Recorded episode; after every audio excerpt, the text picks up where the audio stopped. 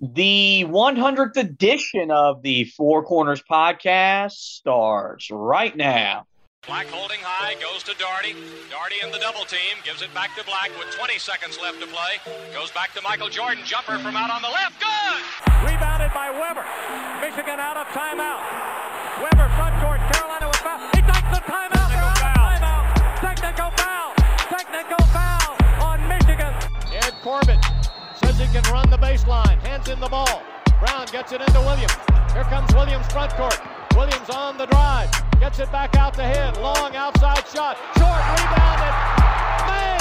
It's over. Carolina has won the national championship. 89-72. And how about them Tar Heels? They are the national champions. Matthews off the mark, and this year the confetti is going to fall for North Carolina. They're not going to be denied this time. Hello and welcome to another edition of the Four Corners podcast. We are powered by Carolina Electrical Services. Josh and Anthony back with you guys tonight. A loaded edition of the pod coming your way. We're going to recap Carolina's 84 74 at NC State last night and preview tomorrow night's game against Syracuse, which serves as the home finale, meaning it'll be senior night in Chapel Hill. We'll break down the orange, update you on some stats regarding Carolina, give our keys to the game, and pick the game. But before we do any of that, buddy, in less than a year, 10 months, 100 editions of the podcast have been recorded and pushed out. We've enjoyed a lot of great success since we joined the Basketball Podcasting Network. Um, it's been a lot of fun. It's been tiring at times, but the first 100 editions of the podcast, they've came and gone in a, in a, in a quick hurry. Yeah, it's crazy that we've uh, already had that many editions of the pod that uh, ha- have been up since we rebranded after Roy Williams' retirement. But uh, yeah, it's it, it's exciting for sure, and I don't think there's a much better way that you could uh, have a centennial edition of the podcast than coming off a win against NC State, the team that Roy Williams and potentially now even Hubert Davis may hate the most. Yeah, I'm to tell you, buddy. Once I, you know, was looking at the way that the episodes were being recorded and was kind of pacing it, I was getting nervous because I was like, that means 100 could be the NC State recap. And I initially thought going into it, if they lose the game, we'll just not recap the NC State game. We'll just blame a technical difficulty, come back, get you ready for Syracuse. But Carolina didn't have to make us do any of that because they jumped over NC State 20 to 3 yesterday on their way to an 84-74 win in a game that wasn't even as close as the final core final score indicated uh, that was Carolina's fourth straight win on the road. This team's come a very long way from those blowout losses at Miami and at Wake Forest back in January. Uh, Armando Bacot led Carolina with 28 points, 18 rebounds, his 22nd double double of the season. He's one away from tying Brice Johnson for the most in a single single season in the history of Carolina basketball. Um, between the two win- the, the, the two games against NC State, both wins, Carolina led for 79 minutes and six seconds of the 80 uh, of the 80 minutes played. So they dominated their rival, as you mentioned.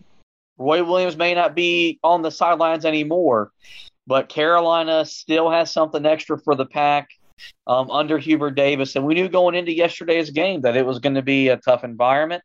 Um, it was senior day for NC State and Raleigh making it the third straight road uh, th- third straight weekend Carolina was playing a road game in the conference that served as that team's senior day. Virginia Tech did it a week early because Carolina was in town. NC State this week, and then of course this, uh, this upcoming Saturday. In case you didn't know, Coach K is in his retirement season. He'll coach his final game at Cameron Indoor next Saturday. But Carolina just they look like a team first off that was refreshed. five days off from Monday's win. They looked like they had their legs back. They came out hot from the start. State pushed back a couple different times. They made it a 36 to 27 game at one point late in the first half. Carolina spurted on a 10 2 run to push the lead back out to 17 at the break. NC State then scored the first six points in the second half um, to make it an 11 point game, but Carolina would extend it, and that was pretty much the game. Carolina would have a lead from anywhere from about 13 to 24, 25 points. State would push back. Carolina would then extend the lead. And that's a sign of a team that's maturing, a team that's learning how to win on the road. And I think it's I think it's safe to say now it, it appears this team has rounded the corner and is turning into the best version of itself after yesterday's win at NC State. I it is hard for me to be to be there. Um, well, right I mean, if, if, they're not there now, then it just might not ever happen. I, I see the thing that it's every time that we've said that this year, it just seems like that next game is the one that proves us wrong, and and I'm hoping that is not the case uh, against Syracuse. Um, you know, I, I think look, it, it's you you like to see what you saw yesterday, especially out of the gate, because we we said one of the keys to this game was for Carolina to bring the same energy that they brought in the first matchup of the season. And we knew that was going to be tough because that was a game that uh, carried a lot into it. Um, that was an important game for Carolina to close out uh, a home stretch uh, where they, you know, needed three games and, and eventually took three games. Um, it was a day where they honored Roy Williams at halftime um, for his career and his achievements. And it was a day where they honored the 1982 national championship team. So you had, you know, pl- plenty of former players in attendance, including Michael Jordan, who came in and, and spoke with you before the game. So you had all these different things that people, you know, thought probably fed into why you were able to get off to such a great start in that game. And to come out and do the same thing in this game was really commendable, not only of the coaching staff, but you know, of the guys on on this team that, you know, at times this year when we've asked them to do stuff like that, just simply haven't been able to do it. But they came out quick. Um, you know, 20, 20 to 3 to start the game. And yeah, eventually we're up by 19 at one point in that first half. But I think, you know, the the the best moment of that first half was probably the late run to make it a 17 point game at halftime because there was a point, and it was right after Leaky Black went down with his injury, where NC State had cut it down to nine, and you were thinking, "Oh no, here we go. This is going to be that's that's going to be the injury that's going to kind of take it at take it out of him a little bit." And this is going to turn into one of those nail biting games. But Carolina didn't let that happen. They were able to reestablish themselves. And they did that a couple of times, really, throughout the rest of the game. They had a couple of moments in the second half where State would go on a run, but Carolina would respond right back. So, uh, again, we've talked all, all season about how one of the biggest things for this team that they had to learn to do was to be able to take a punch from the other team, to take some of those longer runs and be able to eventually counter that. Well, Carolina is seeming to learn how to do it the problem is, is that unfortunately, you don't know how much stock you can put into it because it's coming against a team like NC State, who may have one of their worst teams that we've seen in our generation. That team is god awful. Um, and, and, I don't see, you know, that that's why I'm I'm a little bit hesitant to sort of pound my chest and, and, and think maybe that's where Carolina has turned the corner because we, we've been here so many times before this year.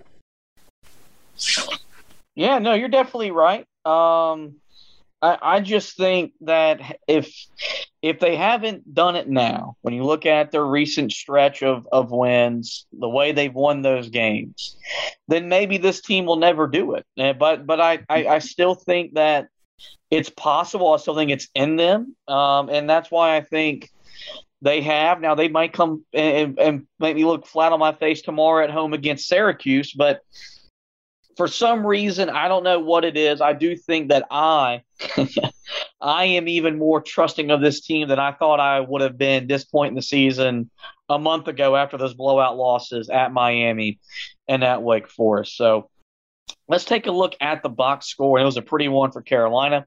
They shot 52% from the field, 29 of 56. They held state to just 38%. They were 25 of 66. And Carolina shot that 52% despite going 5 of 19 from behind the arc. So a rough day from the perimeter for Carolina. NC State, meanwhile, was just 9 of 27 for 33%.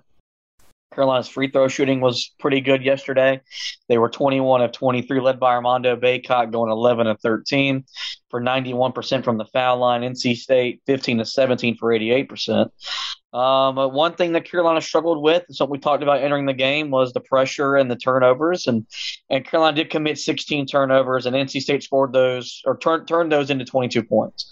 And it wasn't coincidental that whenever Carolina would turn the ball over, that's usually when State would go on a four, six, eight point spurt and try to get back in the game. And you got to commend State because I thought when they went to their full court press, it worked. Um, and, and, when they trapped out of it, and I also thought their zone defense at different times worked and it gave Carolina fits. But Carolina was able to manage that. Meanwhile, NC State just seven turnovers, but Carolina got 14 points off those turnovers. So they essentially scored every time off of those turnovers for the Wolfpack. Rebounding wasn't a competition. Uh, 46 to 25, that favor in Carolina, led by Armando Bacot's 18 rebounds. Um, Caleb Love and Brady, Manek were second on the team with six of them. Um, they had 13 offensive rebounds and they got 13 second chance points.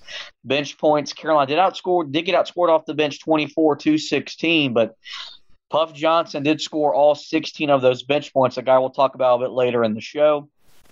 Points in the paint, as you could imagine, with Brett, with Armando Bacot dominating inside, they they scored a lot of points inside, 44 to 28 in favor of Carolina in the fast break, favor NC State 23 to 13.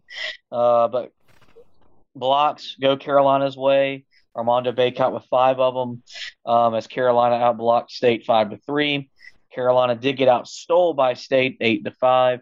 On uh, of their 29 made baskets, 13 were assisted of them for Carolina of NC State's 25 made baskets, only 10 of them were assisted. And Carolina led the ball game for 39 minutes and 31 seconds. Let's move on to our quote of the game. We go back to Hubert Davis, who opened his press conference saying, We've played well on the road, and that does give us some com- comfort and some satisfaction. Honestly, I'm just very proud of the guys and how resilient they have been throughout the entire year.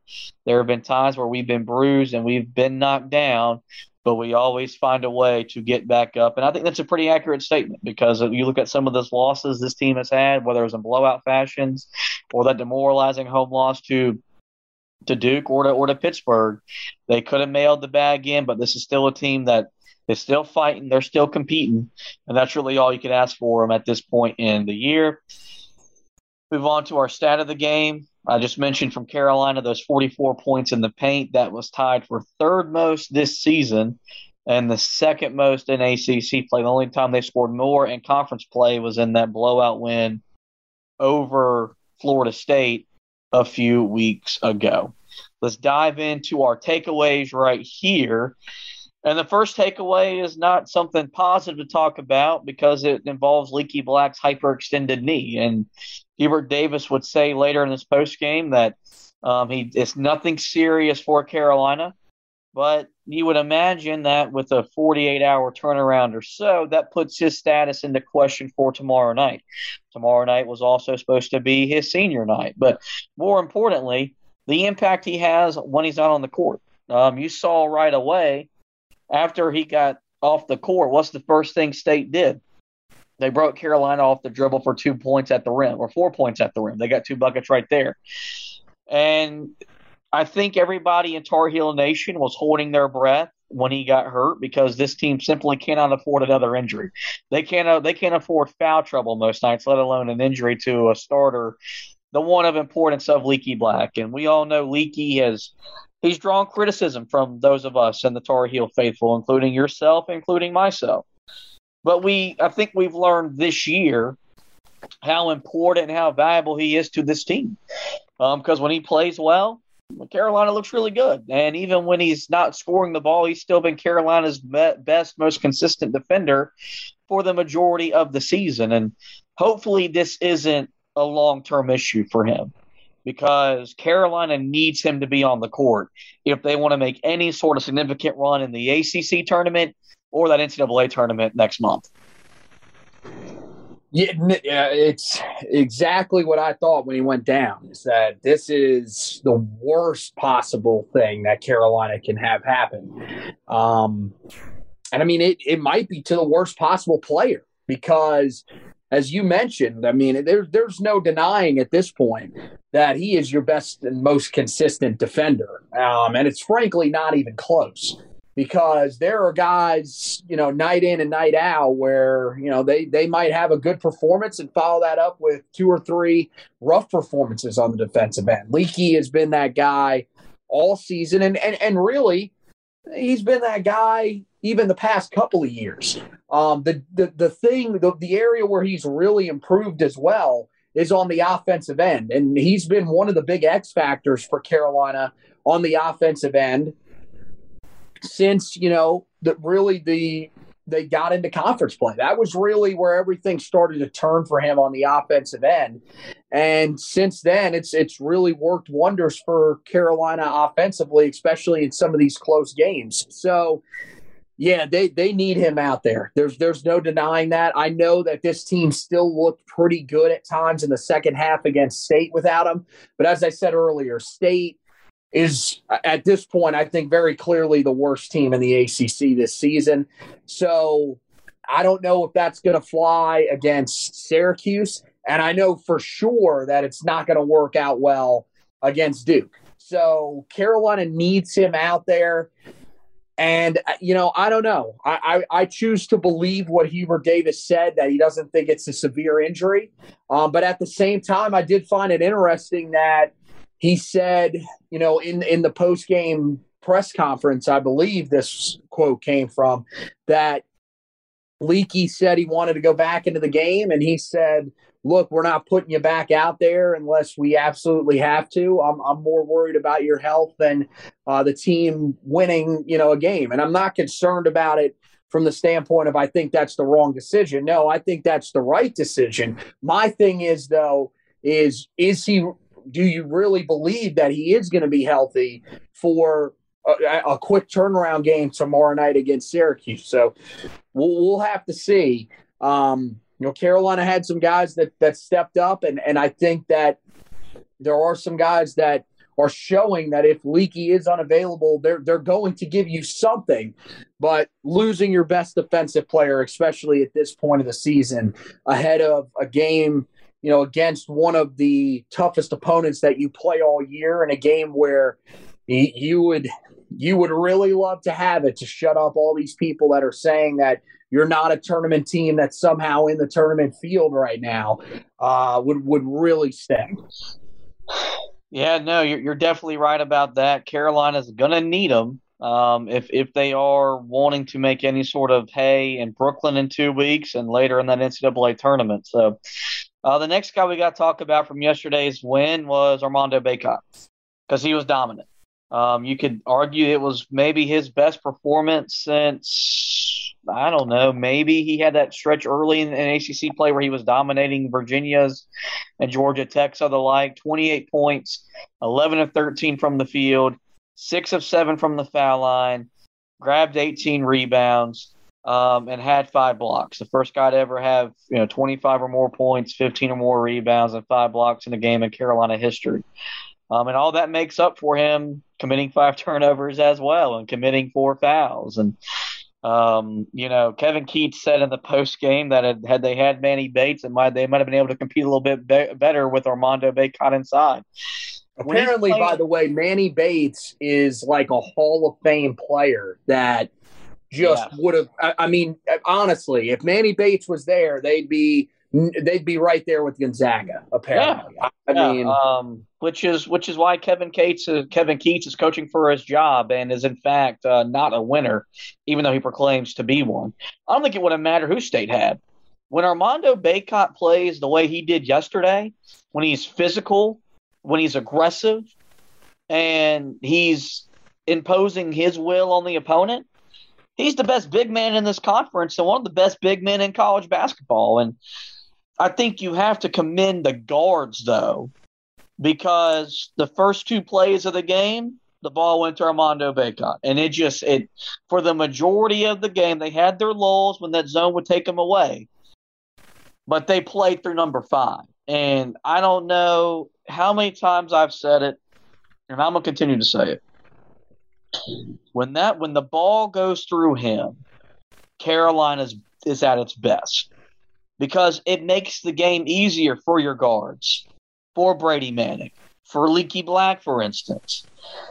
And it was a really nice performance. I had a you know, we had a Tar Heel fan tweet at us today that it solidified him as the ACC Player of the Year. I'm not ready to go that far, um, but another sensational performance from the guy that Carolina's going to need to be in lockstep with Caleb Love if we want to make any sort of hay uh, in in March.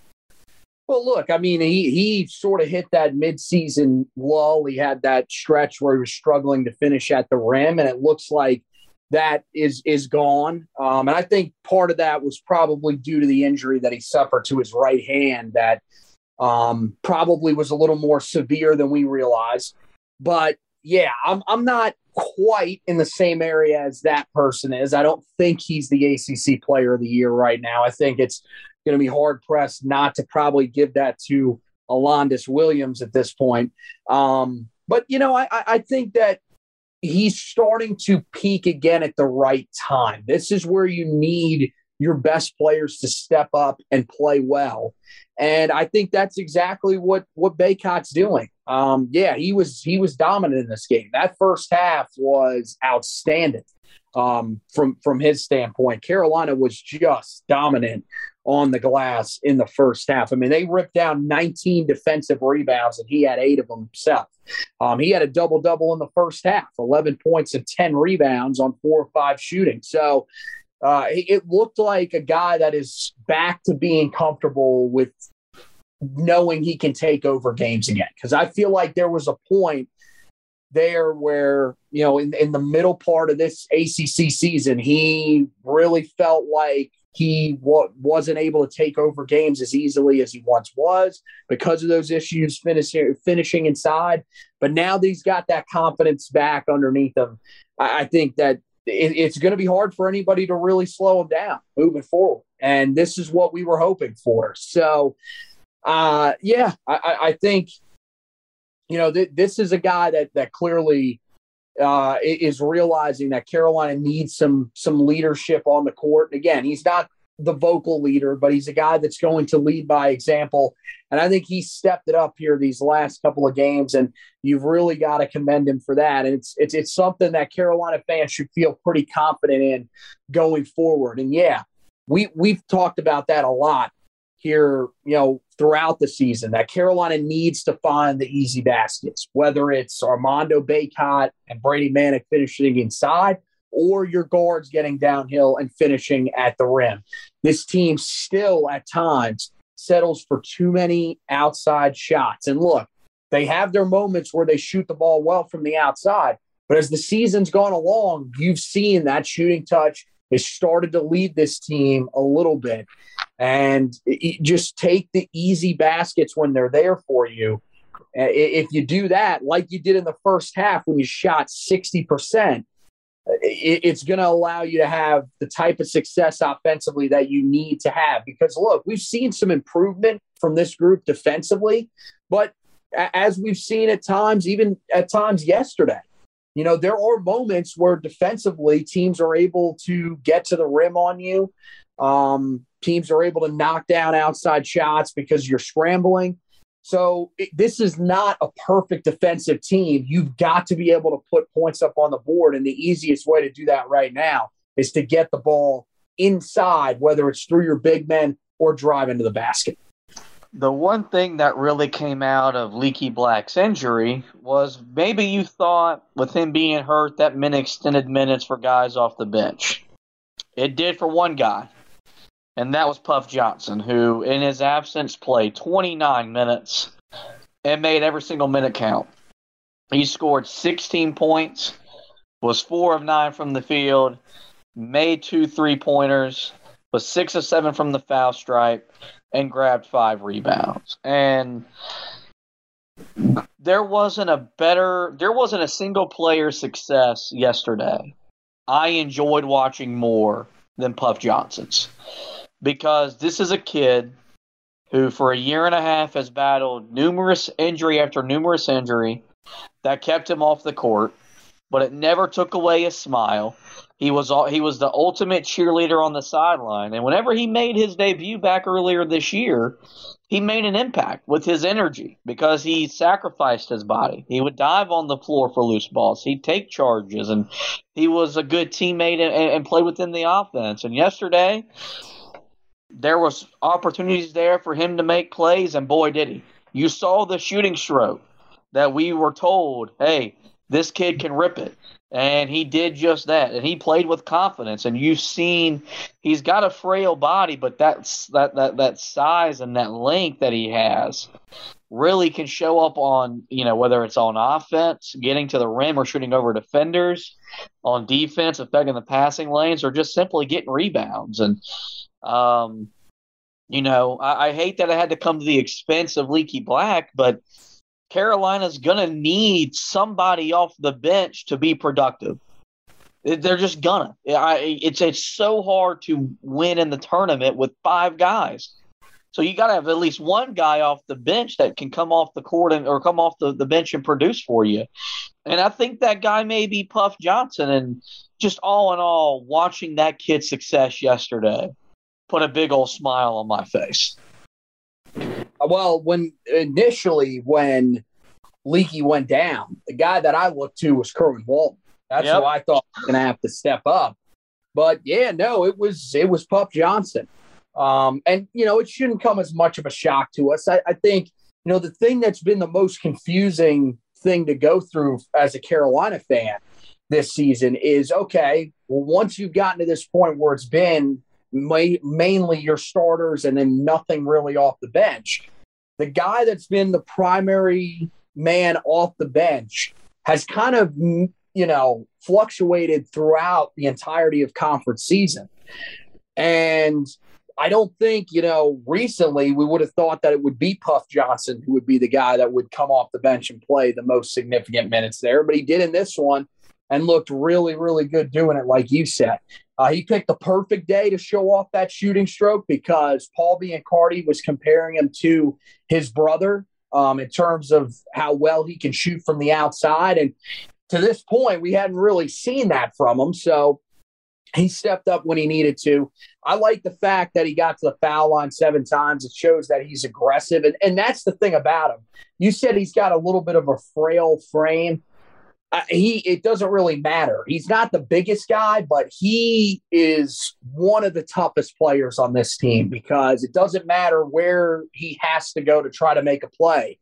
He will go in there and try to make it. He's a guy that we've seen multiple times this year will get on the floor to try to make something happen. So um, he, he he is definitely the type of energy guy that Carolina wants to see out there and yeah, he with his with the size that he has, he's probably the guy that fits that three spot the best right now for Carolina of the options uh, that Carolina has off the bench. So they are more than likely going to have to play him pretty significant minutes. I mean, Dontrez Styles saw six minutes yesterday, um, but you know it was was zero of two. He did have three rebounds, so he's a guy that I think will see some time there too.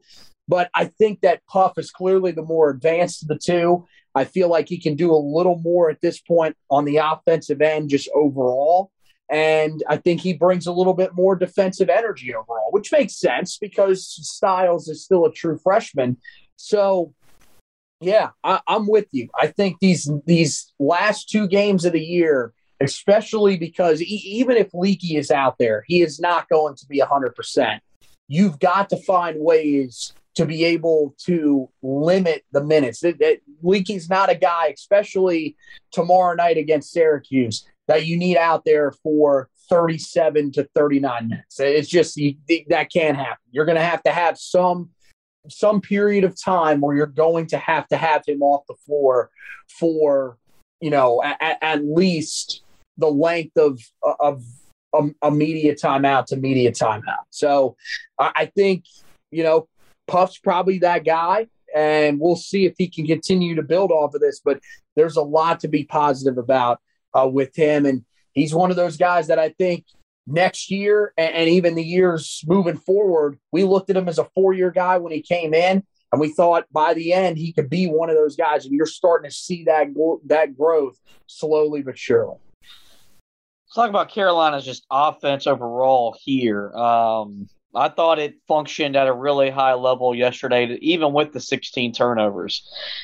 52% from the field, and that was with shooting, as we mentioned earlier, just five of 19 from behind the three point line. And um, I, I, thought the zone at times affected them, but it seemed like it was just like a possession or two, and then you know they would figure out, okay, get the ball back inside, get them out of the zone, and I think that's a sign of a team that's maturing because I think earlier in the year they would have been content to stand out there and shoot three pointer after three pointer and see if they could shoot shoot the defense out of the zone. And it was a really good tune up for tomorrow night when they play Syracuse and that famed two three zone that Jim Boeheim's perfected for the last forty years or so. But um, I think Carolina's offense has come a long way on the road because that was the big thing early on was that it wasn't it wasn't there on the road. It was you know everything just broke down, and you know you go back at what they did at Virginia Tech, and they grinded out that game on, on the defensive end, but they didn't let it affect their offense. And then you know you just look at some what how far they've come. You know the second half at Clemson was huge. They scored 49 points and shot 50 percent from the field, um, and so I think all the teams are starting to culminate and.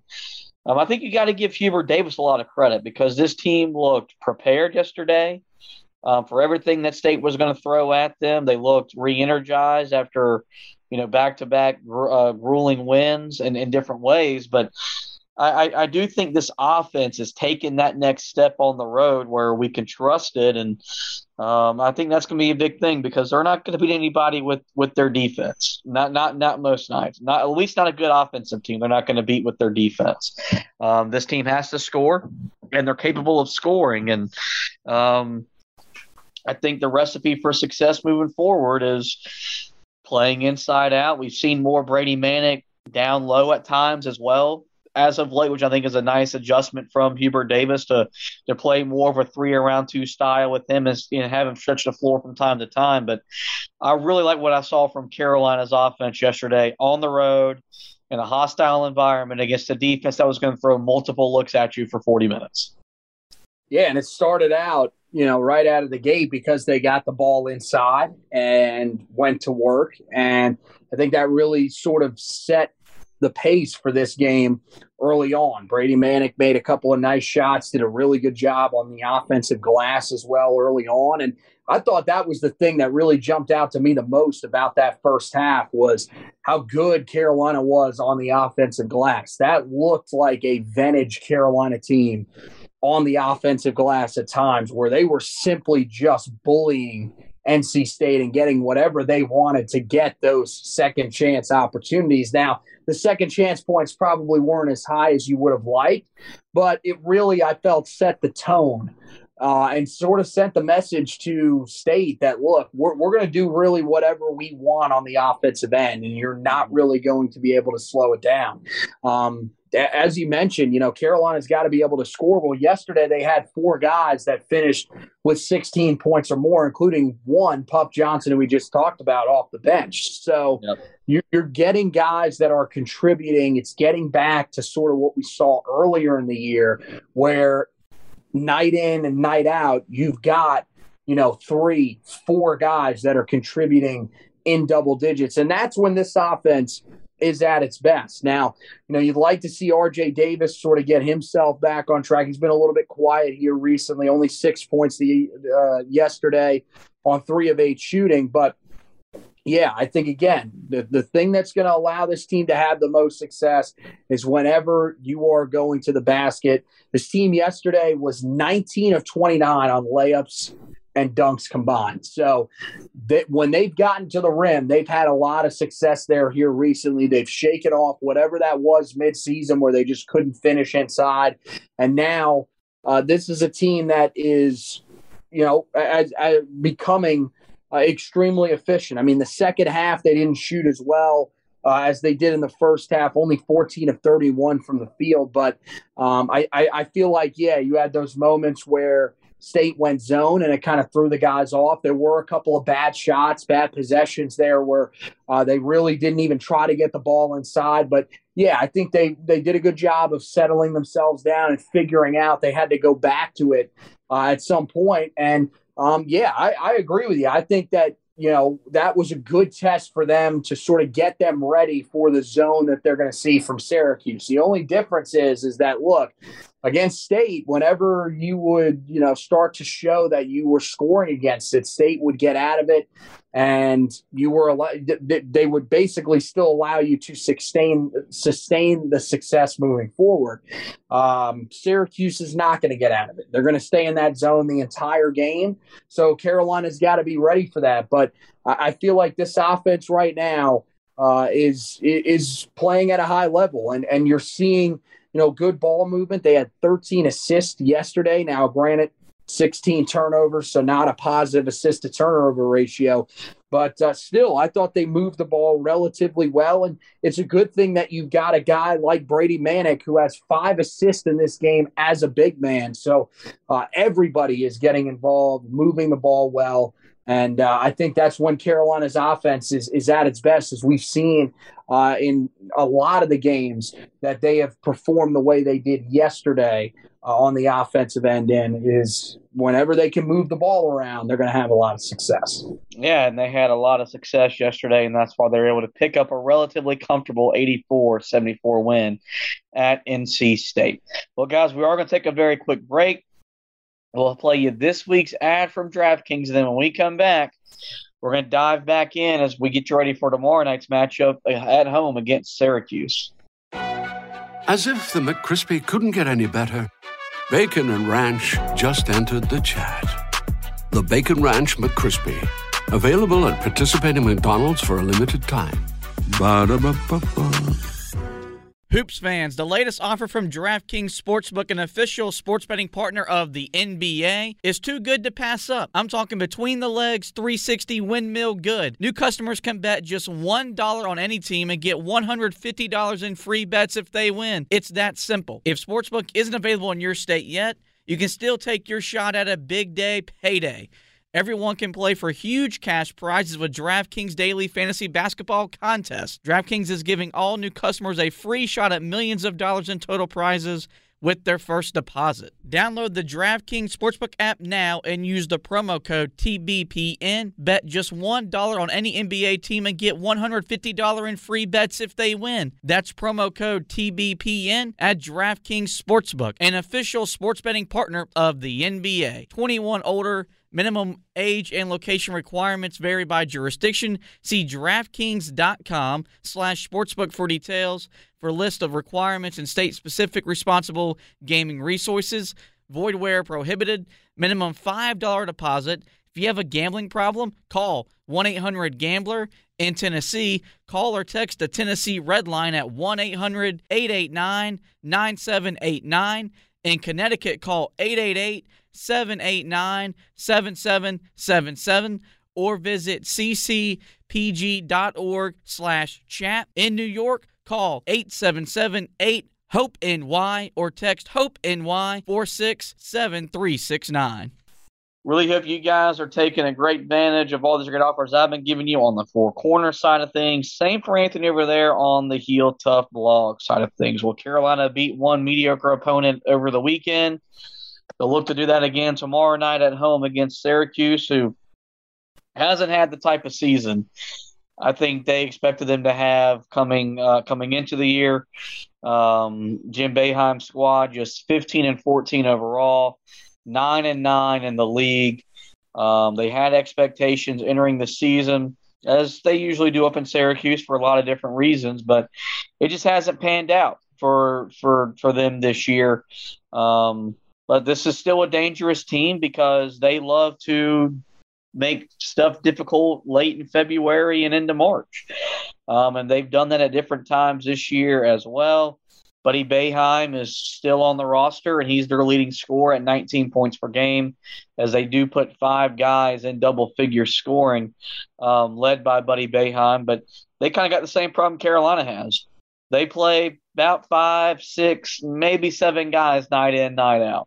Um, and they just haven't had the same type type of success that Carolina's had with such a limited uh, bench rotation. Uh, but you got Buddy Boeheim, Jimmy Boeheim, who transferred in this year. Um, he, he's on the team. He's scoring over 13 points per game, shooting 38% from behind the three point line. Joseph Girard is still there. He shoots over 41% from behind the three point line. Got Cole Swider and Jesse Edwards. So the names that, that are on the roster are pretty familiar. The name on the bench is pretty familiar. Um, but this is just a team that, for whatever reason, it hasn't all come together. I think like everybody expected them to. Um, I think you know we all kind of thought coming into the year Syracuse was going to finish in the top, you know, half of the league and have a good chance to make a run in the tournament like they've done the last couple years, despite their seeding or whatever. But it hasn't culminated, and they got absolutely embarrassed over the weekend at home against Duke.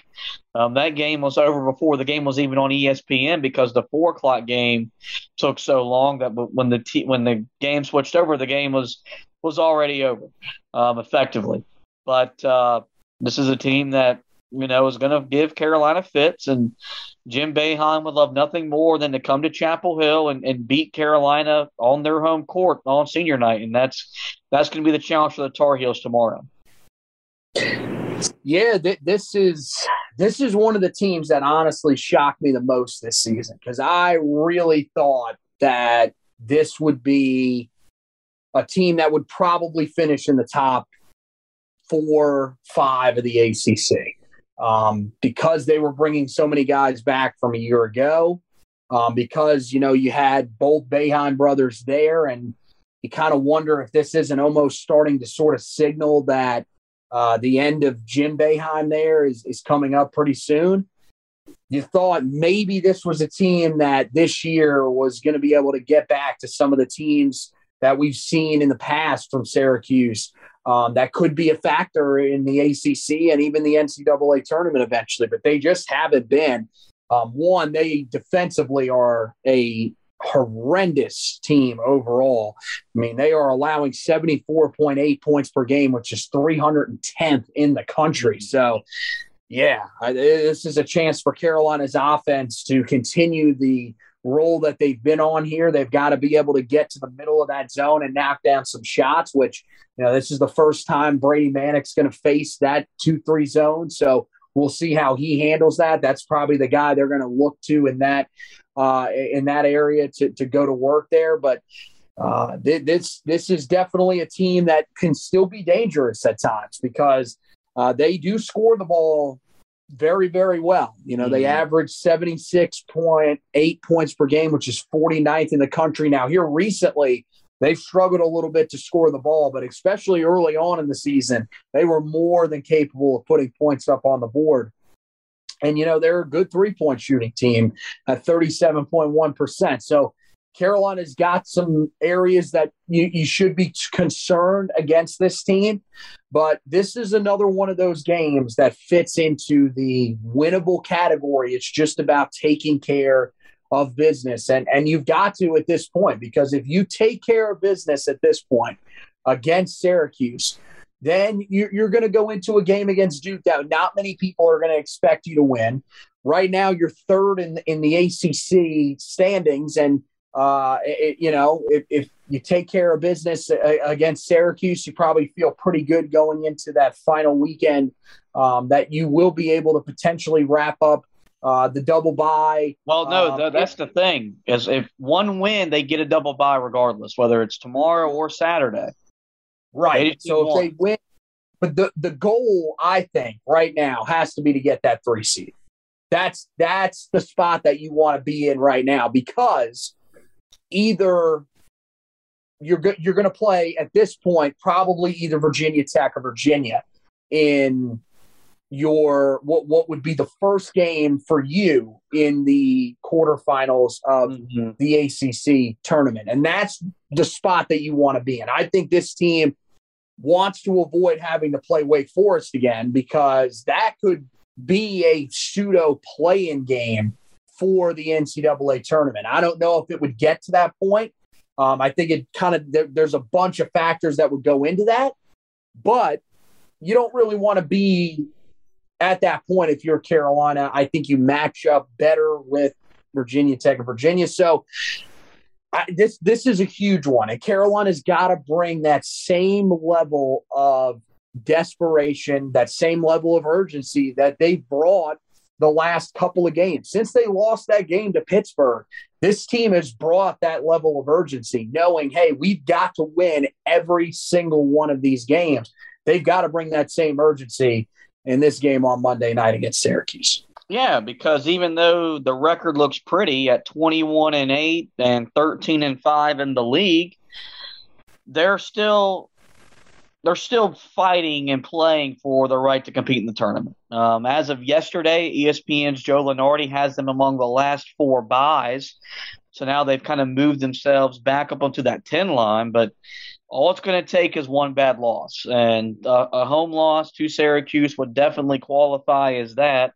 And that would just make their life so much harder projecting them into the NCAA tournament without a, win on Saturday in Durham or winning that ACC tournament in Brooklyn two weeks from now. But um, Carolina still has four players after double figures scoring, still being led by Armando Bacot. But the sense of urgency should be there for the NCAA tournament and also its senior night in Chapel Hill. And um, we know how important this night was under Roy Williams.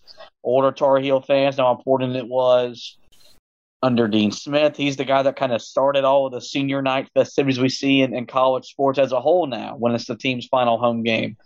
Um, and this is the first one for Hubert Davis. And this is a guy who's not afraid to be emotional with this team, in front of his team, in front of the media, whatever. Um, and so it's always a weird night in Chapel Hill because you don't you don't want to ruin whatever seniors you're celebrating it is their final game in the Smith Center. Like this year, for instance, you know, Leaky Black's the, the big name of, of senior night for Carolina. Brady Manek, even though he's just a transfer, he'll still be honored on senior night as well. But I did want to have this small discussion that we we saw come out via the twitters uh, er, over over the weekend was that Carolina will not do the post game speeches like they did under Roy Williams, which was always like the highlight of the night. Um, I don't think anybody who's ever watched Marcus Paige's speech after a win at home, uh, ironically against Syracuse, didn't get emotional watching him tell Tar Heel Nation what Roy Williams meant to him. Um, Tyler Hansbrough's, when he beat Duke for the final time in the Smith Center to clinch an ACC regular season title. 2005 when Carolina won their first ACC title under Roy Williams against Duke. 2000, you know, 17 Carolina lost or 2018, Carolina lost, but Joel Berry and Theo Pinson addressed the crowd, and and it, so I guess the question is, is that what are your thoughts on there not being the post game speeches? They're going to do something before the game, but is it going to have the same effect that it it it's, it usually has in most years? Well, they actually came back and confirmed that there won't be anything before the game either, not speech wise. Those those are completely gone. Um, and I, I, I mean, look, personally, I, I loved it. I thought that was one of the best things uh, about you know the way that Carolina did senior night, um, because yeah, it was it was a way for those guys to be able to you know give their respects to um, you know everybody that helped them along the way and and the fan base and Coach Williams, all that kind of stuff. But you know, the only th- the the one thing that I kind of wonder is you know is this is this something that is just for this year and could come back at a different time? Or is this a permanent thing? Because, you know, you kind of wonder, especially with, you know, the headliner of this group of seniors being Leaky Black, is that really just not something that Leaky wanted to do? Which I mean, look, it's it's understandable. It's it's not for everybody to get up in front of a crowd of twenty thousand people and talk. That's that's not you know something that everybody looks forward to. So, you know, maybe it's just one of those scenarios. But if, if this is what Hubert Davis is doing, look, there there's probably something else that will eventually come out that he will do for the seniors that will be his thing.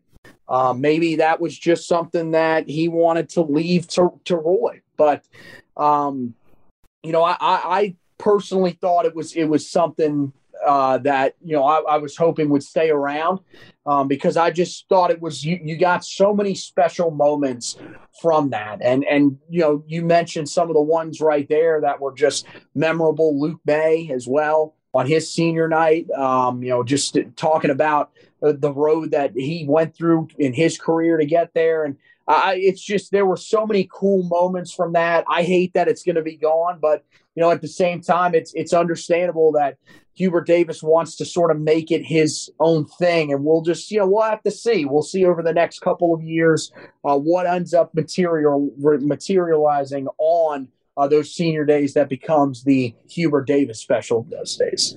Let's go ahead and dive right into our keys to a win over Syracuse tomorrow night. And the very first thing is to attack the zone that Syracuse is going to throw at you. Um, and look, you mentioned they haven't had the same type of effect they usually have in terms of, of being a really good defensive team, but um, it's it's still unique.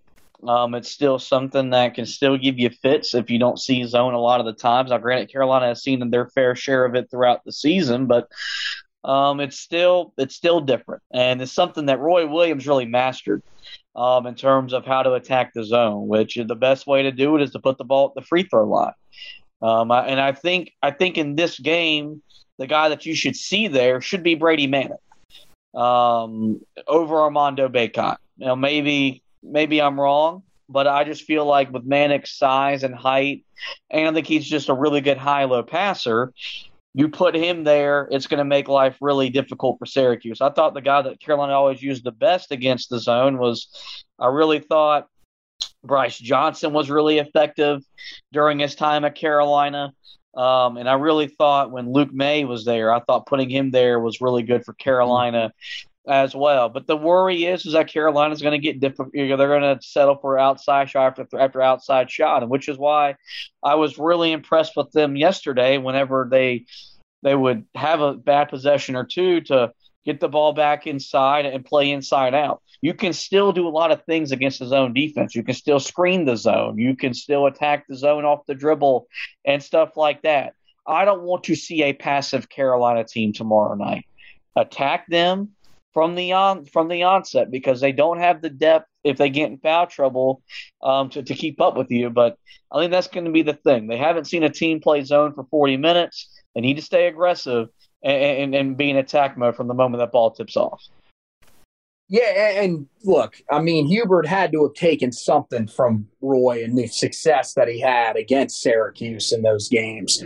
Um, so you, you would imagine that maybe this is a game where he sort of harkens back to what he learned under Roy Williams about how to get guys uh, to that foul line, and you know, hopefully that that will lead to a successful night offensively because I think you've got a guy that can make the shots from there. I feel confident that Brady Manek can make the shots there. I don't think that's the area where you want Armando Bacot.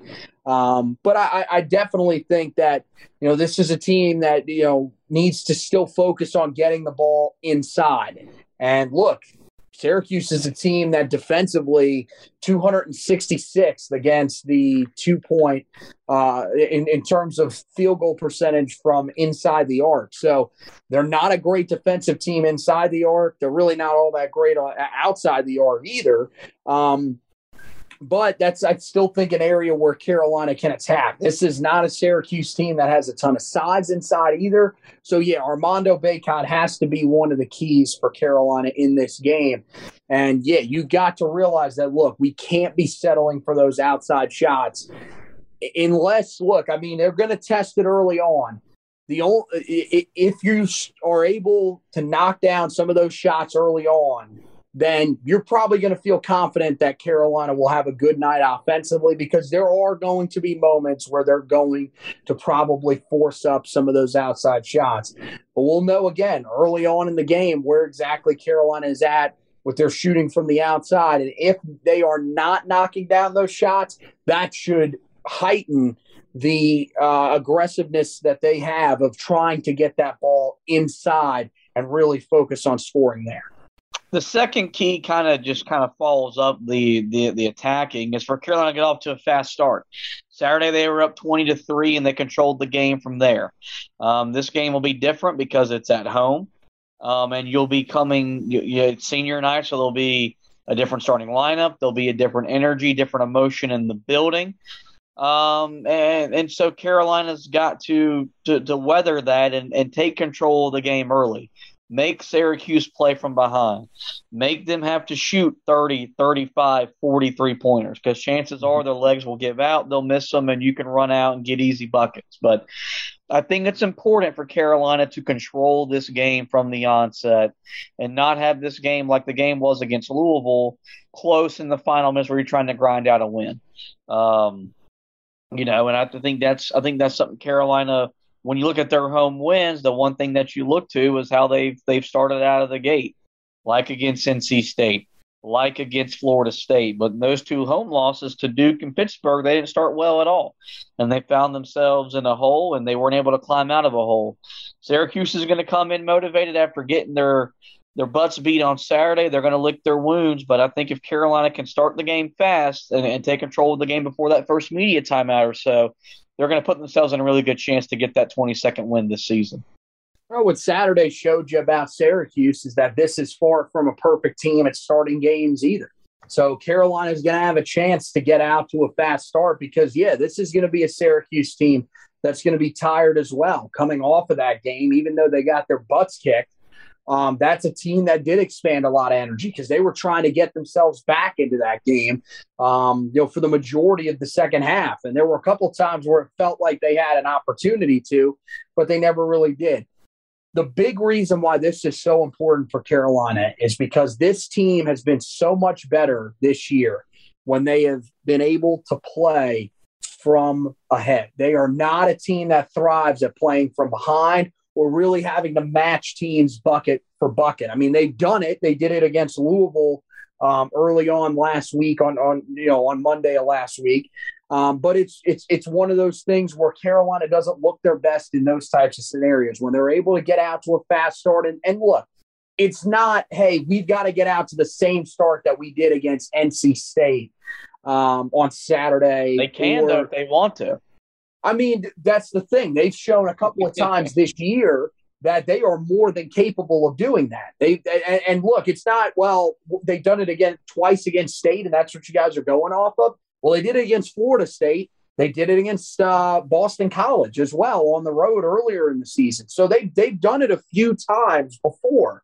Um, I I don't expect that from them because again, even with Puff Johnson playing 29 minutes, every other one of your starters besides Leaky, who had to come out of the game, played at least 32 minutes in this game. So this is probably going to be a team that is going to be a little fatigued, um, even coming out of the gate.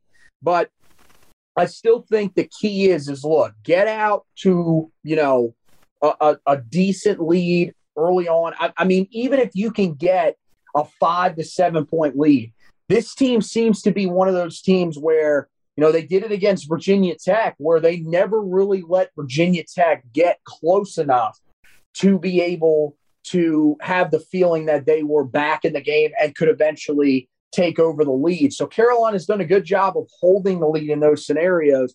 And as I said, playing from ahead for this team is a huge, huge deal. They've got to be able to do that in this game against Syracuse. Make it comfortable if you can, you know, end up getting a significant enough lead, great. That would allow you to bring in some of these guys off the bench and have even more rest for the game against Syracuse. But just having that lead and feeling comfortable throughout the game would mean so much for this Tar Heel team uh, that at times this season, when they face that adversity of being uncomfortable, it hasn't really worked out great for them the last key to the game for Carolina is to defend the three point line. As a team, Syracuse shoots 37% from behind the arc. of their five starters, four of them shoot 38% or better, led by Joseph Girard III, who shoots 41%, Jimmy Boeheim, 38%, Cole Swider shoots 39%. Buddy Buckets hasn't had a great year shooting from behind the three point line, just 33.2%. But when he gets hot, he can stroke it with the best of anybody in college basketball. That's how they generate their offense. They rely on the three point shot um, to get the majority of their points outside of whatever they get from the interior from Jesse Edwards. And um, Carolina's three point defense has come a long way. It's it's had its ups and downs. It was really good on Saturday. They held state just nine of twenty seven from behind the arc, a team that also needs to shoot the three ball well to have a chance to win. And um, I think at home, Carolina's defense, their energy, their effort, their toughness has been better defensively in the Smith Center for the majority of the season. I do think if they can defend the three point line, make it uncomfortable for Syracuse, and, and, and dictate the game on the offensive end with a fast start as well on the defensive end, it puts Carolina in a really good position to, to, to get a win. Yeah, and you mentioned it earlier that one of the things that could be a factor in this game for Syracuse is is tired legs for a team coming off of playing on Saturday and a team that shoots a lot of threes. So if you're Carolina, this could be similar to what you've seen, you know, in, in the two times that you played Virginia Tech earlier in the year. A really good three point shooting team that, you know, if, if you can, you know, get them uncomfortable out of the gate, it could be an off night for them shooting wise, but Carolina's got it. That's got to be one of the big focuses here. Jesse Edwards, you know, a guy that's had a pretty solid season, but that's somebody that you would expect Armando Bacot should be able to hold his own against, especially with the way he's been pre- playing recently. Um, so yeah, yeah the, your other guys should be focused on, hey, let's try to keep these guys off of that three point line. Now, some of it is look with Buddy Boeheim, you're not going to be able to keep him off the three point line. He averages 8.1 three point attempts per game. So regardless of if it's going down or not, he's going to throw up three pointers. So Carolina's just got to be prepared. Now, look, there could be moments where he gets hot um, and look, I, I, think one of the biggest things that we've seen from this team at times this year is when teams have started to knock down those outside shots consistently. And it hasn't been as often as it's been in the past. That was always one of the things under Roy Williams that people had the biggest issue with, especially late on in his tenure, was that teams would just go off from behind the arc. But when we've seen that at times, Carolina gets three point happy, trying to match them bucket for bucket and they can't do that. There are going to be moments where you know the, the Boeheims could start heating up a little bit from beyond the arc, but I, I think Carolina's faced these teams so far this season that shoot the ball extremely well from the outside, and they've done pretty well against them so far this year. Remember earlier in the year, they had back to back games at a conference against Elon and Furman that were two of the best three point shooting teams in the country at the time. And Carolina shut down both of those attacks. They've done it against Virginia Tech. So they've proven that they can handle these good three point shooting teams. Now it's about going out and doing it on short rest against the Syracuse team that is going to want to throw that at you as often as they can. I, I think this team, though, has shown uh, that they are in a good spot, and I, I, think they're confident with the way that they've been playing recently defensively. So, so I feel pretty good heading in about Carolina's ability to try to slow that three point attack down from Syracuse. They enter with a 78.4% chance to win the game, according to ESPN's College Basketball Power Index. And um, I think that's the expectation. Carolina's at home, home finale, senior night. It's important to send your seniors out with the win, and you factor in the NCAA tournament stuff that's still on the line for Carolina. They should still be playing with that sense of urgency, sense of desperation to secure them spot and to set themselves a spot in the field of 68. And, and with one more win, you wrap up that all important double bye in the ACC tournament. So a lot on the line for Carolina. I do think this team is rounding into form, the best version of whatever this team can be as current, currently constructed. And I expect this team to come out to get a win and, and, and, look good doing so. So what do you got for me tomorrow night, buddy? Yeah, I, I think Carolina will come out and get the win. I, I don't know how pretty it's going to be because this is a team that's going to be on short rest, that's still relatively thin. But the good news is that the team that you're playing on the other side is dealing with the same situation. And look, that team has their flaws of their own. They're 15 and 14, they're 9 and 9 in the ACC. So clearly, they're not a perfect team either. I like how Carolina has defended against those three point heavy teams so far this year. Um, I, I, think that Armando Bacot rounding into form late in the season really helps this team out. And I think that's going to serve well in this game against a team in Syracuse that really isn't all that great inside. I mean, Jesse Edwards, as we said, you know, he does some things well, especially when it comes to scoring the ball. I'm shooting almost 70% from the field. But uh, the other area where Carolina should dominate in this game is on the glass. Teams against Syracuse this season, defensive rebounding wise, uh, current, you know, they, they allow 37.7 rebounds per game which is 328th in the country. Carolina is coming off of one of their best rebounding games of the season, one of their best games in the paint so far this season. So I think for sure uh, this that that's going to be the focus for Carolina. I think they get the win. It won't be the easiest win because they are still pretty thin and they will be a little fatigued, but I think they pull it out. You can catch that game tomorrow night at 7 p.m. over on ESPN as a part of their Road to Champ Week on Big Monday. Well, that is going to wrap up this edition of the podcast. Do encourage you guys to go to the website heeltoughblog.com for your latest football and basketball coverage. As for the podcast, you know where to find us. We're on the Basketball Podcasting Network. We're on every major podcast platform. Just simply search the Four Corners Podcast and we'll pop up. Rate, review, but most importantly, we encourage you guys to subscribe. That way you don't miss any editions of the podcast throughout the remainder of the season.